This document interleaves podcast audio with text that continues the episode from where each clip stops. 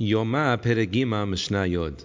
Once we mentioned the contribution of Yehoshua ben Gamla when he made the golden lotteries, we're going to mention four people in this Mishnah that made contributions to the Beit HaMikdash. The first being a Kohen Gadol named Ben Katin. Originally, the Kiyor only had two spouts, but we know that 12 Kohanim are involved in carrying the Olat Tamid to the Mizbeach, so he made the 12 spouts for the kiyor. So all 12 kohanim could wash their hands and feet at the same time. The 13th kohen, the one who slaughtered, he didn't have to wash his hands in the kiyor. Technically, slaughtering could even be done by a zar, so that proves that you don't need a kiyor for that.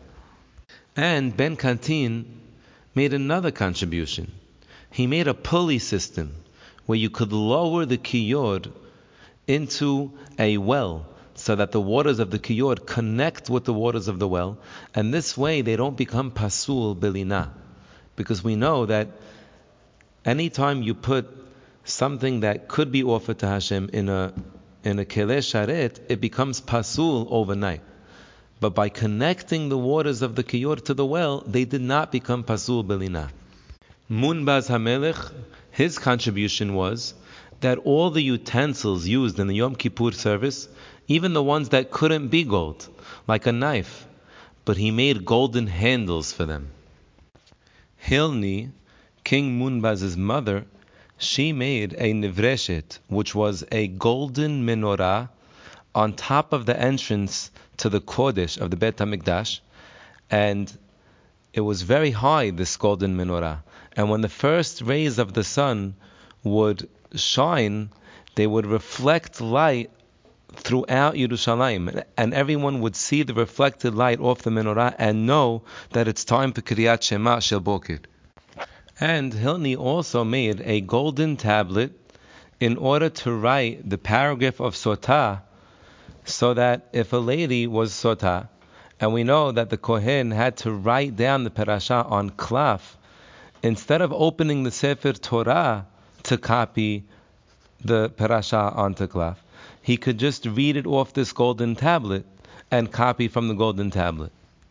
And finally, the fourth person who made a contribution, Nikanor, he donated two copper doors to the eastern gate of the Beit HaMikdash, and miracles were done in transporting these doors from Alexandria, Egypt. The rabbis would say that he's worthy of praise. Bartenura says the miracle was they were transporting the doors on a boat from Alexandria, and there was a major storm, and the boat was almost going to turn over. So they decided they have to get rid of one of the doors to lighten the weight of the boat. And still, the storm was not subsiding, and they were ready to throw out the other door. So Nicanor said, "You're throwing out the other door? Throw me with it." The minute he said that, the storm subsided. So now they only have one copper door, but when they reached the port of Akko, they noticed that floating right behind the boat was the other door. It floated with them the entire way.